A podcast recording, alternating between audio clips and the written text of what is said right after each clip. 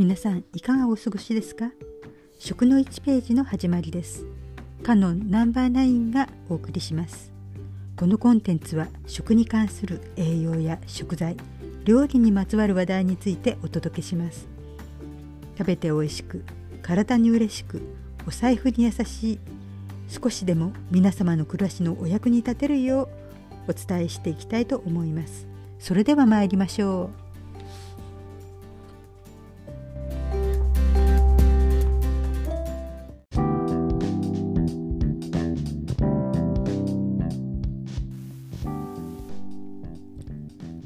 このコンテンツも今回で10回目を迎えることができました。聞いてくださっている皆さんのおかげです。本当にありがとうございます。これからもどうぞよろしくお願いいたします。これまで体内にある消化酵素と代謝酵素についてお話ししてきました。今回は体の外から取り入れる食物酵素についてお話しします。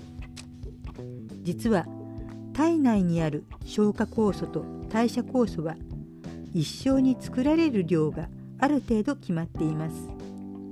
また高齢になると体内酵素の量は減ってきます。食物酵素の中には消化を助ける分解酵素が含まれているものがあります。例えばタンパク質を分解しお肉などを柔らかくするプロテアーゼが含まれるものは麹や納豆りんご舞茸玉ねぎがあります。でんぷんを分解するアミラーゼが多いものは大根生姜パプリカキャベツがあります。脂肪を分解してくれるイパーゼを含むものは納豆味噌人参ほうれん草などです。生の野菜や果物発酵食品が多いですね。分解酵素を食べ物で摂ることで限りある体内の消化酵素の使用量を少なくできます。体内の消化酵素の使う量を減らせると代謝酵素にも余裕が出てくるので新陳代謝が順調に進み病気にかかりにくくなります。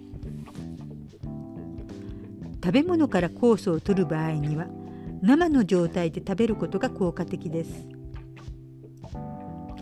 酵素はタンプタンパク質でできているため加熱すると効果がなくなってしまいます。調理する前にお肉やお魚にタンパク質を分解する麹やきゅうり舞茸などに振らさせておくと肉が柔らかくなります。肉をあらかじめ柔らかくすることで消化酵素の節約になります玉ねぎやキャベツ人参を加熱調理でももちろんいただきますが和え物やサラダなどで生で食べることもおすすめですメインのお料理で加熱したものをいただき副菜でサラダや和え物にするのは理にかなっていますね。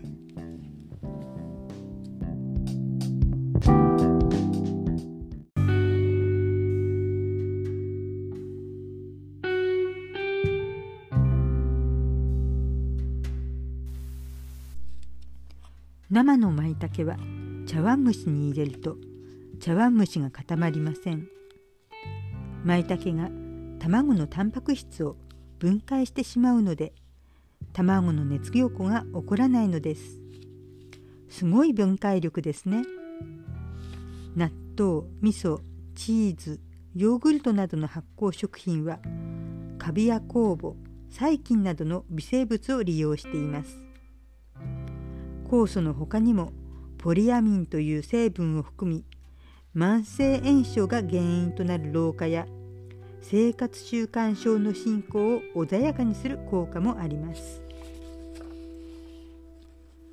体内の酵素は限りがあるので生野菜や果物発酵食品を心がけてとって体内酵素を大切に節約しましょう。和食の朝ごはんの定番納豆に味噌汁。浅漬けや和え物の献立は最強と言えるでしょう。納豆に発酵食品のキムチを混ぜてキムチ納豆も体に良さそうですし美味しそうです。何よりリーズナブルで簡単に食べられます。今回は酵素の4回目。総合で10回目の食物酵素についてでした。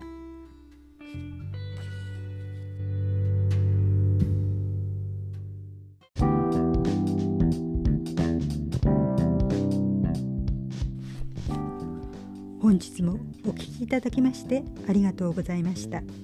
一人でコツコツ勉強していますが思い込みや間違いがあるかもしれません。その時にはどうぞご指摘ください。それではまたお耳にかかりましょう。